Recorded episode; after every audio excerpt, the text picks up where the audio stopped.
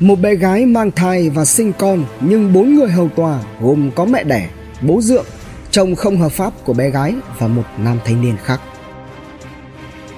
Theo hồ sơ vụ án, đầu năm 2015, Triệu Văn Tiên sinh năm 1990, trú tại xóm Bãi Vàng, xã Hợp Tiến, huyện Đồng Hỷ, Thái Nguyên, cùng vợ chồng chị gái là Triệu Thị Sinh, sinh năm 1986, rời quê hương Thái Nguyên đến thôn 2 xã Ia Dal, huyện Ia H'Drai, tỉnh Kon Tum để mưu sinh.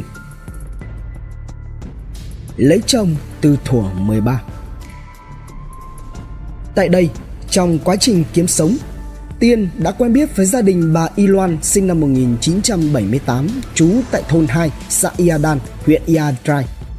Thấy Tiên là thanh niên hiền lành lại khỏe mạnh, chịu khó, bà Loan nhã ý bảo Tiên sang nhà phụ giúp con gái bà là bé Y Linh sinh năm 2002. Lưu ý là tên đã được thay đổi. Hàng ngày cùng nhau phát cỏ cao su để kiếm tiền. Cao su của nông trường do gia đình bà Y Loan đấu thầu dọn cỏ thuê. Sau một thời gian ngắn cùng dọn cỏ thuê, giữa Tiên và cháu Linh đã phát sinh tình cảm nam nữ. Tuy biết Linh tuổi đời còn nhỏ, chưa đủ 13 tuổi, nhưng trong mắt của Tiên thì Linh đã là một thiếu nữ trưởng thành.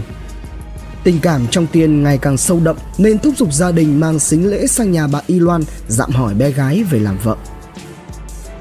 Thấy con gái còn quá nhỏ để tiến tới việc xây dựng gia đình, ban đầu bà Y Loan do dự nhưng bị gia đình Tiên tìm cách thuyết phục nên bà Y Loan cũng gật đầu ưng thuận. Từ khi được sự đồng ý của gia đình nhà bà Y Loan, Tiên công khai bày tỏ tình cảm, sau đó chuyển đến sống trong nhà bà Y Loan và ăn ngủ với Linh như vợ chồng. Đến đầu năm 2016, Tiên đưa Linh về lại Đồng Hỷ, Thái Nguyên để ra mắt họ hàng, tổ chức lễ cưới mà không đăng ký kết hôn. Sau khi cưới vài ngày, hai vợ chồng trẻ vội vã trở lại Kon Tum để tiếp tục làm thuê. Sau khi có vợ, tính tình Tiên thay đổi hẳn. Anh ta không chí thú làm ăn nữa mà bê tha rượu chè. Chính vì lý do này nên giữa Tiên và Linh thường xuyên xảy ra mâu thuẫn cãi vã. Có lần bà Y Loan phải đưa con rể trả lại gia đình nhà thông gia. Sự việc nghiêm trọng khi đến đầu năm 2016, gia đình nhà bà Y Loan bất ngờ phát hiện Linh có thai. Đến ngày 13 tháng 9, 2016 thì Linh hạ sinh được một đứa con gái. Sau khi Linh sinh con, bức xúc vì Tiên không quan tâm đến vợ nên gia đình bà Y Loan đã làm đơn lên chính quyền địa phương nhằm gây sức ép buộc Tiên phải đưa tiền để nuôi cháu bé. Tiếp nhận đơn của bà Y Loan, chính quyền địa phương phát hiện có dấu hiệu vi phạm pháp luật nên đã đề nghị công an vào cuộc điều tra.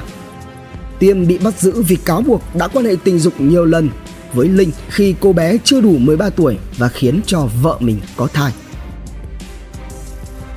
Sự thật bất ngờ. Thông qua công tác đấu tranh, lấy lời khai của những người có liên quan, thu thập các tài liệu chứng cứ, cơ quan cảnh sát điều tra công an tỉnh Kon Tum xác định trong khoảng thời gian từ tháng 8 2015 đến đầu tháng 4 2016, Triệu Văn Tiên đã nhiều lần quan hệ tình dục thuận tình với Linh. Nhiều lần quan hệ từ lúc Linh còn đủ 10 tuổi đến dưới 13 tuổi, nhiều lần quan hệ từ 13 tuổi đến dưới 16 tuổi nên đã phạm vào tội hiếp dâm trẻ em và giao cấu với trẻ em quy định tại điều 112, 115 Bộ luật hình sự. Tuy nhiên, vụ án lại không đơn giản như vậy mà trở nên phức tạp hơn khi sau đó kết quả giám định ADN cho thấy đứa bé mà Y Linh sinh ra không phải là con đẻ của Triệu Văn Tiên. Quá trình làm việc với cơ quan điều tra, Linh thừa nhận ngoài Tiên, cô bé còn có quan hệ tình dục với Vi Văn Hùng sinh năm 1997, trú thôn 2 xã Ia Dal, huyện Ia H'Drai, tỉnh Kon Tum. Điều đáng nói là Linh cùng với Hùng lén lút quan hệ tình dục trong khi Linh vẫn ăn ngủ với Triệu Văn Tiên.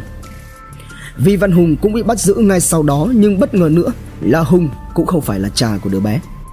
Mặc dù công an xác định Hùng có khoảng 20 lần giao cấu thuận tình với Y Linh trong khoảng thời gian từ tháng 5 2015 đến ngày 8 tháng 8 2015, Hùng đã phạm tội hiếp dâm trẻ em vì trong thời điểm đó Y Linh vẫn chưa đủ 13 tuổi.